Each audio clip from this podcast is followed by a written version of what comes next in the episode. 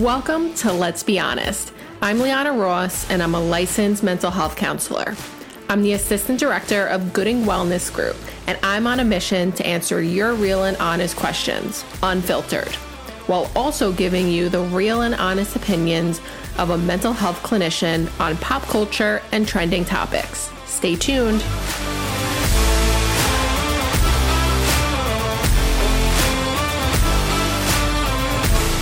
Welcome back to Let's Be Honest. I'm your host, Liana. I'm a licensed mental health counselor. And today we're breaking down some pop culture content. So, relevant to last week's episode, we have Meagan back, but we're continuing our conversation about dating. And we need to talk about Love is Blind that recently came out on Netflix after The Altar, which was kind of the post show of season two.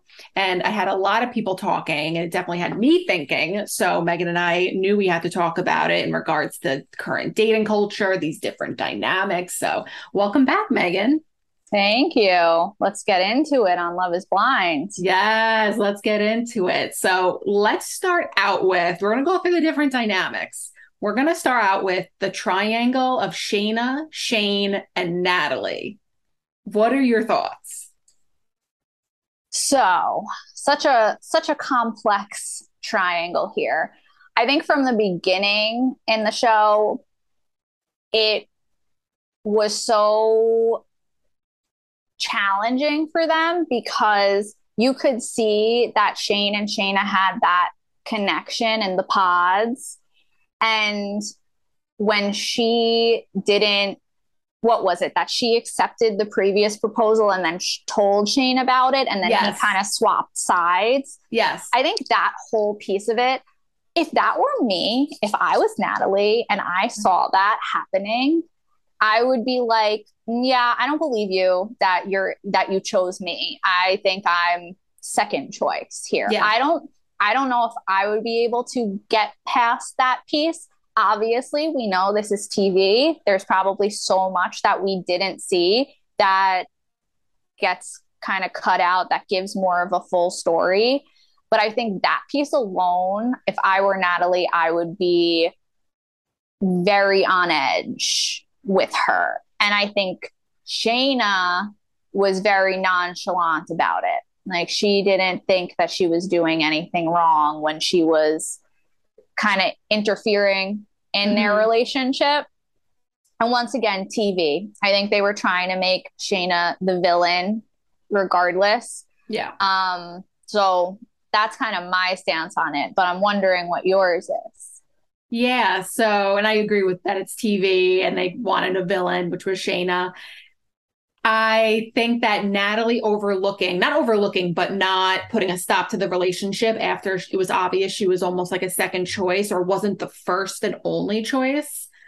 I, like I always say that things always come out, right? So mm-hmm. I'm not surprised that things didn't work out for them, right? So yeah. Obviously, enough things happened after that that kind of rose that red flag for Natalie, where she cut off and she said no at the altar. So whether she did it immediately or it was at the altar, it wasn't going to work out. I saw that from the get go. I just didn't see them two being compatible. Mm-hmm. Um, if anything, I definitely feel like Shayne and Shaina were more compatible. Yeah. To be honest. Um, and I'm not saying either one is a good thing. So I think that also what you were mentioning about Shaina and not understanding the almost like the severity that she said yes to someone else it's almost like she knew that it wasn't going to work out mm-hmm. with her and Kyle, right? Like, I right. also feel like she fished for a reason to not let it work out with Kyle. I really think she wasn't oh, yeah. attracted to him. Yeah. And then found that reason about being religion and let that cut it off. Um, but I think she also enjoyed the flirting with Shayne. Mm-hmm. I think mm-hmm. those messages definitely happened. I don't think Natalie yeah. lied about it. And I think they totally played that narrative when in the after the altar with saying how it wasn't true and she was with her now husband. That doesn't matter. Mm-hmm. Those messages can still happen. Like, yeah. I totally believe that Natalie saw that. Right. Yeah. And I don't know if you saw it, but I saw an article. I think it was an article where Natalie said that she did show the messages when they were filming, but they cut it out. What? Yeah.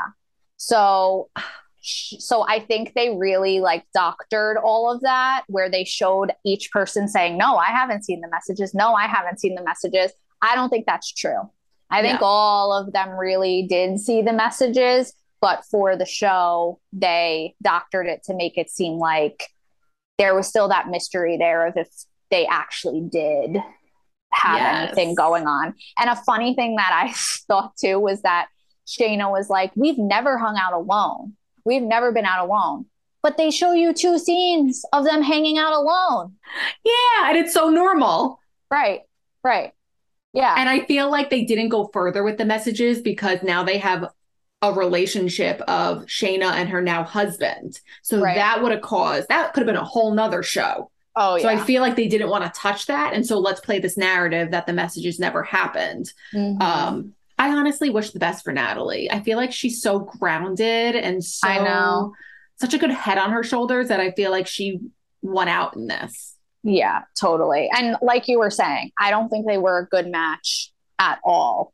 Shayne and her just their demeanors are so different. Yes. And sometimes that can be great. Sometimes you can kind of balance each other out. But for them, I don't think it was a balance. I think it was more clashing than anything. You know what I noticed too in the main show of the Love is Blind season two? They had such different love languages, which mm. is fine. That's totally fine. But it was really playing a role where he, his love language was evidently uh, words of affirmation. And maybe it came from a place of insecurity. I kind of got that vibe as well. And yeah. he was really begging her for that words of affirmations. And she definitely did not give words of affirmations as her love language. So she was kind of totally. like, why do you want me to compliment you all the time? Like, what is, yeah. and then he would get frustrated with her. And it's, my mind was just like, tell each other that that's what you need and want like communicate yeah. just like wanted to yeah. jump in the tv totally. And it seems like shaina gave him that too. Yes. Even just with like what was it that she said? Like the only thing i said to him that was like s- somewhat was calling him like sugar sugar bear or something. I don't know. But some some sort of like a pet name. Mm-hmm. and like even just that like you're saying is a word of affirmation right? It's a it's a representation of meaning that love love language even just giving someone a pet name. Yeah so shaina was doing that for him either way Mm, that's a good point. And even just complimenting his appearance, which is like someone can overlook that and say, like, oh, well, people compliment people, but right. it was meeting his needs in yep. that way. Yeah. Oh, okay. Do you want to move on to another love triangle? Sure. Mallory, Sal, and the new girlfriend, Jesse. Oh, yeah. Which I'm sorry, that just popped in my head. He pro- was proposing by the end to Jesse. Yeah. What the? Do you even know that girl? like, what? I know. I know.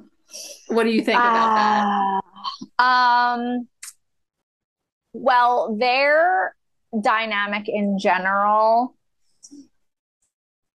I feel like I'm trying to remember what their dynamic was like on the actual season. I feel like they tried, like they really did try, and it just wasn't like mm-hmm. hitting for them.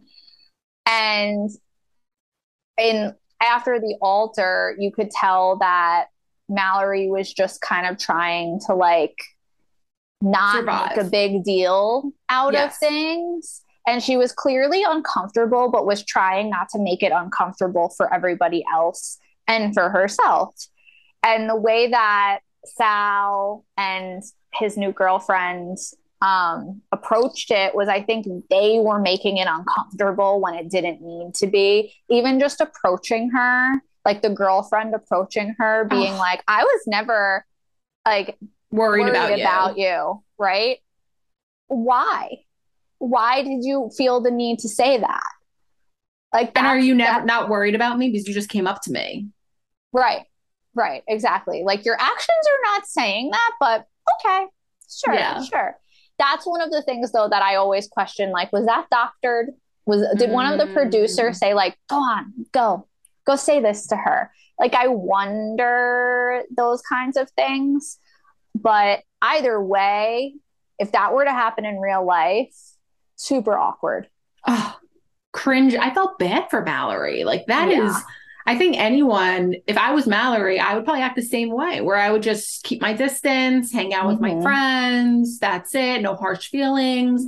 I always felt like their relationship, Mallory and Sal's, was a little forced. I never mm. really felt like Mallory liked Sal as much as yeah. Sal liked Mallory. Right. Um, so it's almost like, okay, do your thing, man. Like go meet that other girl. That's fantastic. But the fact that now you approach her and you created a little bit of a conflict by bringing up that thing with Mallory, like being with another guy and being drunk in the car. And that's why Sal broke it off. Like, oh, why yeah. did you just create that? We again, we don't know behind the scenes what happened other than that, but why is that mm-hmm. necessary? Mm-hmm. It's just right. like leave it alone. I, I just don't like unnecessary conflict. Right. And it kind of goes back to what we were talking about in the last episode of like creating that narrative, right? You're you get hurt and you're trying to make sense of things. So yes. like Sal saw this situation of her in the car being drunk and it really does sound like he just like filled in the missing pieces because he was hurt and was just trying to make sense of the situation. And then after the fact, Mallory was like, that is not what happened at all. But okay, if that's what you want to believe, sure. So kind of goes back to that like we always create those narratives and make those assumptions because we're trying to make sense, especially when we're hurt in a situation, we try to understand and justify it. And I think that's exactly what was happening there. Completely agree. And and then he pulls out the ring and even his sisters were like what is going on? It just pump the brakes, right? Yeah. Like and I think this can go into a bigger picture of if this is happening to a friend or even like, I don't know, if this was my friend, if Sal was my friend, I'd be like, pause. Let's mm-hmm. talk about all of this. Mm-hmm. Right. Like there's no rush. So let's kind of take a look at what's going on, especially when there's big events like that going on. And yeah. Oof. Yeah. I think even taking it a step further, like people who choose to go on this kind of show, where are you at yeah. in life? Right. Like it almost seems like Sal's just so desperate to have a relationship mm-hmm. and like have a marriage specifically that he's like, all right, yeah, it kind of works. Great. I'll do it. Yes.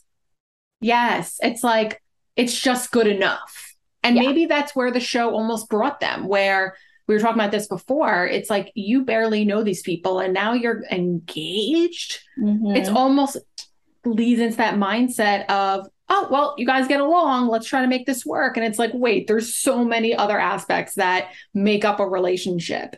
Mm-hmm. Um, I want to move on to Danielle and Nick because yeah. that one, you know, I heard they broke up before after the altar. And then right. Watching after the altar, one would be surprised that mm-hmm. they actually broke up. So, what did you think about that switch? So, on the season, I was like, what is this combination? I was like, they are never going to yes work.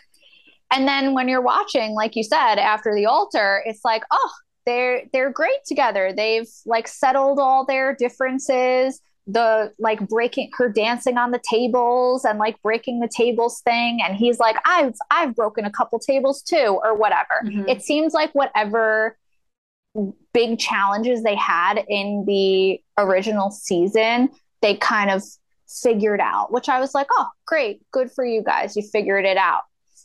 And then I know we kind of touched on it before we started recording about how she made that comment. Was it her making the comment about? Yes. The great thing about it? being married is that you know who you are going on vacation with next year. So you can like plan ahead knowing that the guy will still be in the picture.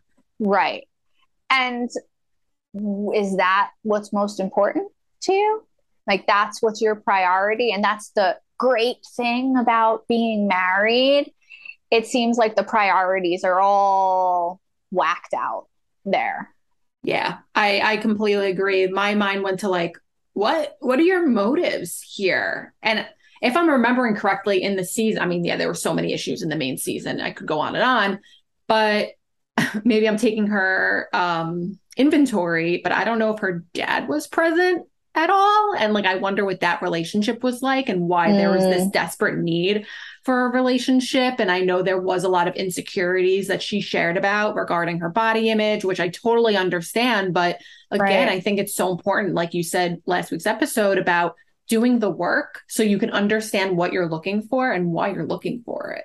Mm-hmm. Yeah. And you saying that also makes me think about one of the scenes in the original season where he went to the party, but she was sick and she yes. was having really bad anxiety, and he didn't know how to help her and support her through the through her anxiety and it seems like he just was so turned off by it mm-hmm. and so unwilling to be there to support her and I remember when I was watching it, that was one of the moments where I was like, yeah, no, this isn't going to work unless he was willing to start understanding her. And maybe he doesn't have that much experience with people in his life experiencing anxiety. Maybe he hasn't experienced that level of anxiety himself. So he doesn't know what to do with that. Or it could also be the opposite. Maybe there are people in his life who have had very severe anxiety and he's like i don't want anything to do with this i've dealt with this my whole life get like no i'm not doing this with my partner so that was definitely something that was uh, a red flag for me with them originally mm, that's interesting because my thought during that scene was she's just berating him about nothing that nothing happened it was she created mm-hmm. a narrative a narrative in her head and was mm-hmm. yelling at him about it right and i think if right. everyone just slowed down and that they were able to communicate it would be a different story but she, it was almost like she went at him and he didn't understand like what is going on? That yeah. I mean i wanted to jump in and just be like hold on guys let's just take yeah. a moment.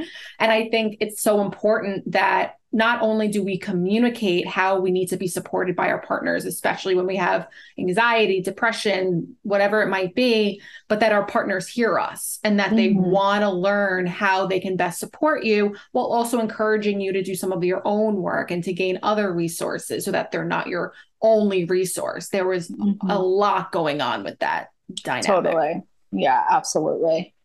I agree. So let's move on to the last couple that ended up breaking up, which I wasn't surprised. And honestly, we'll share about it. Iyanna and Jarrett. Hi, my name is Gordon Gooding. I'm the founder and director of the Gooding Wellness Group here in Cold Spring Harbor, New York. We are a group of mental health providers that offer individual and family counseling here on Long Island. We believe the first step for caring for your mental health is to talk and to learn about it, which is what this podcast does such a great job of. If it has a name, someone else has been through it, and so can you. If you ever need a professional that cares about what you are facing, please feel free to reach out to us.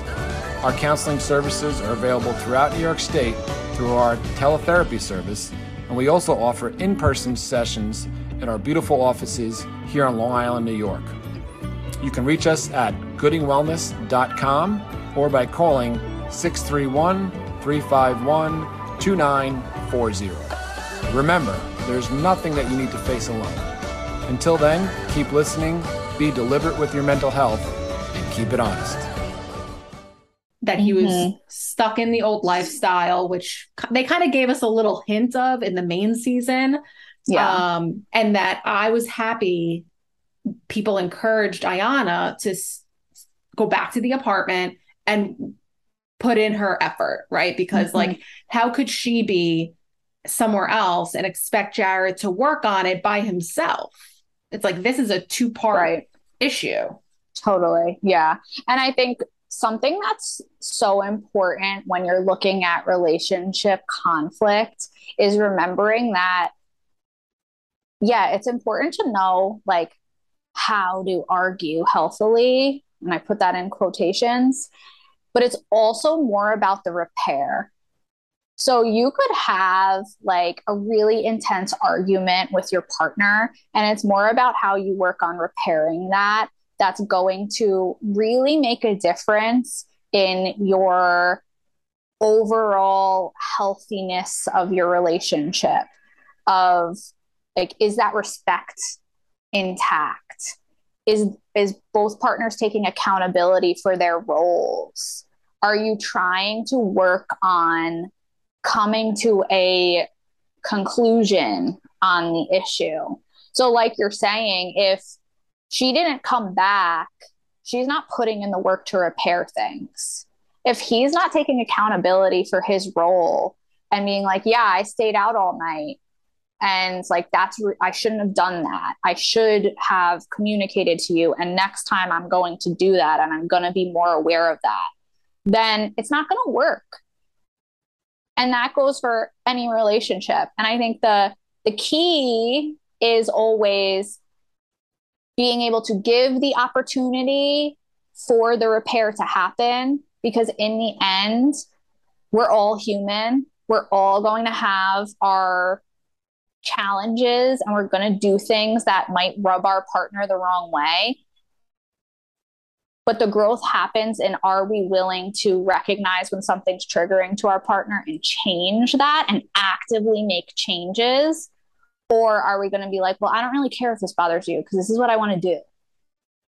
Right. Are they willing to compromise? Like, my mm-hmm. first thought was, is he willing to come home at maybe the first step is 2 a.m instead of 4 a.m right yeah. and like mm-hmm. her, like you said her being present for that compromise because she's got to be there and he's right. also got to verbalize both partners got to verbalize am i willing to commit to this change am i willing to mm-hmm. change these behaviors right because mm-hmm. then it's like okay if you're not willing then now we know but it's mm-hmm. i like that you brought up about the repair did we communicate did they were they yelling at me were mm-hmm. they being abusive or were they able to express how they were feeling and we came to a mutual agreement whatever that might look like that a lot mm-hmm. says about that um, mm-hmm. it seems like he was able to take accountability but it was almost like i didn't feel like he shared the why of like mm-hmm. what was like yes he liked to go out and be that party guy but like why like i felt like mm-hmm. there was a lot of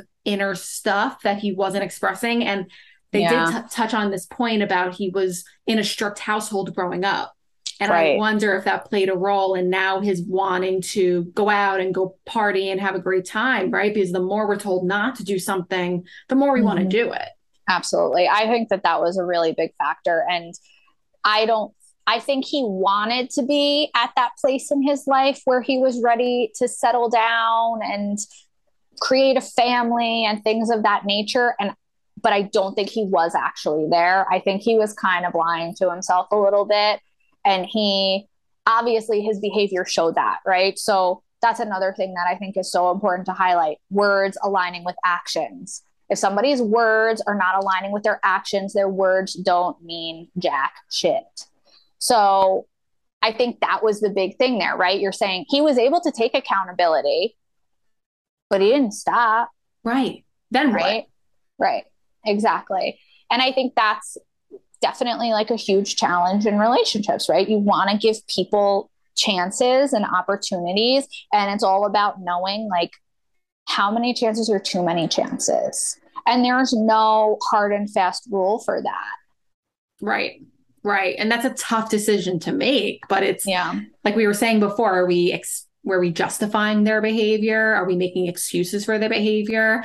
Can we take a step back and recognize that we don't have to deal with this? Mm-hmm. And right. it kind of goes into my last girl that would want to talk to, my girl, Deepti, who has become like this. And this kind of can go into like how social media plays a role with these with these people being on this reality show and how it's kind of changed their lives in so many different ways. Because I feel like now Deep is like she's written a book and now she's like this like independent woman because mm-hmm. like, you know, she chose herself. So what do you think about her, I guess, narrative and what she's got going on? First, I love her. I loved yes. her from the first part. And I think her situation with Shake I cringed for her so much because yeah. it was so obvious that he was not treating her with respect and that it almost seemed like and tell me if you agree with this because I also can't really fully remember the original season. it almost seemed like she was walking the line a little bit, where she like she like respected herself and was like, I know I deserve better than this, but also was still kind of like, well, maybe it can work. Like, let me see. Kind of like she almost gave him too many chances, I think. Yes. When it was very clear that he was not going to give her what she needed. Yes. And you know what's funny? I remembered this from the reunion when they played back this tape of when he was asking the girls, if we're at a festival, can I put you on my shoulders? Oh my I know, I know, cringe, so cringe.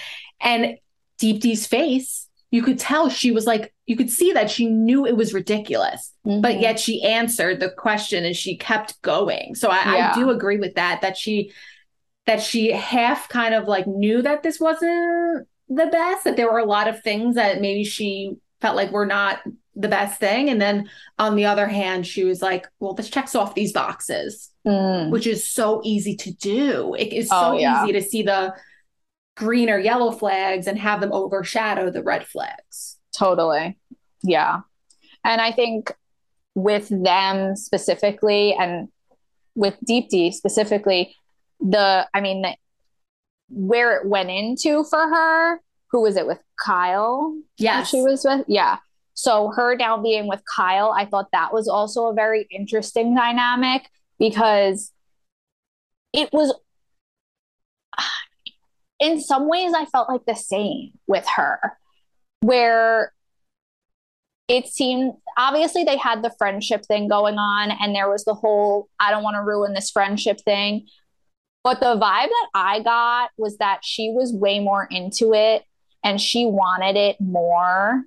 And it was like she was waiting for him to jump Mm-hmm. and kind of like ball in his court.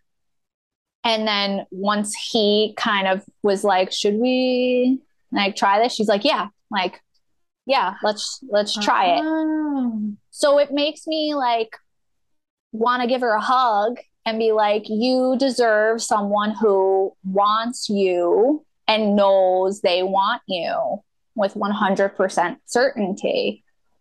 Yes, I felt like now that you're saying that, I feel like the thing with Kyle, it was a little selfish of him to be Mhm. like, well, I don't want to ruin this friendship. And there was someone that said it to him in the episode that made a lot of sense. He was like, well, if you don't move further and she goes off with someone else, the relation, the friendship is ruined. Or if you do end up with her and maybe it doesn't work out, friendship doesn't have to be ruined, but at least you know. So it's like, might Mhm. as well take that chance. And I felt like it was selfish to keep her in that limbo for the whole thing Yeah. to be in limbo. It was like, why are we Right. doing this?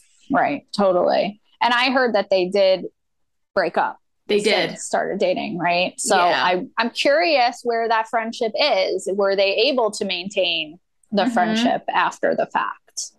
And I don't even know if it was a friendship. It was more or less like they liked each other and they were They were flirting and lusting. chatting. They were Right, lusting. they were- yes. Yeah. They were lusting over each other 100% Yeah. and calling it a friendship. 110%. Oh my God. It's like all these words for relationships, situationships. It's it's wild. Well, I'm excited for season three and that whole new cast. Are you going to be watching? Yes, absolutely. so, Meagan, remind people where they can find you if they want to work with you or learn more about you. Sure. So you can find me on Psychology Today, Meagan Miraldi, M E A G A N, or you can find me on jcorreacounseling.com and you can find their phone number and their email address and you can send an inquiry there. Cool. Thanks so much for coming back on. This was so fun to talk about this stuff with. Yeah, thank you for having me. Of course. And remember, guys, to check us out on YouTube. If you want to send us a question to be answered anonymously on the podcast, you can email it to let's be honest at goodingwellness.com or DM it to Let's Be Honest Pod on Instagram. Follow me at Liana Ross LMHC and check us out on goodingwellness.com to work with any of our wonderful clinicians.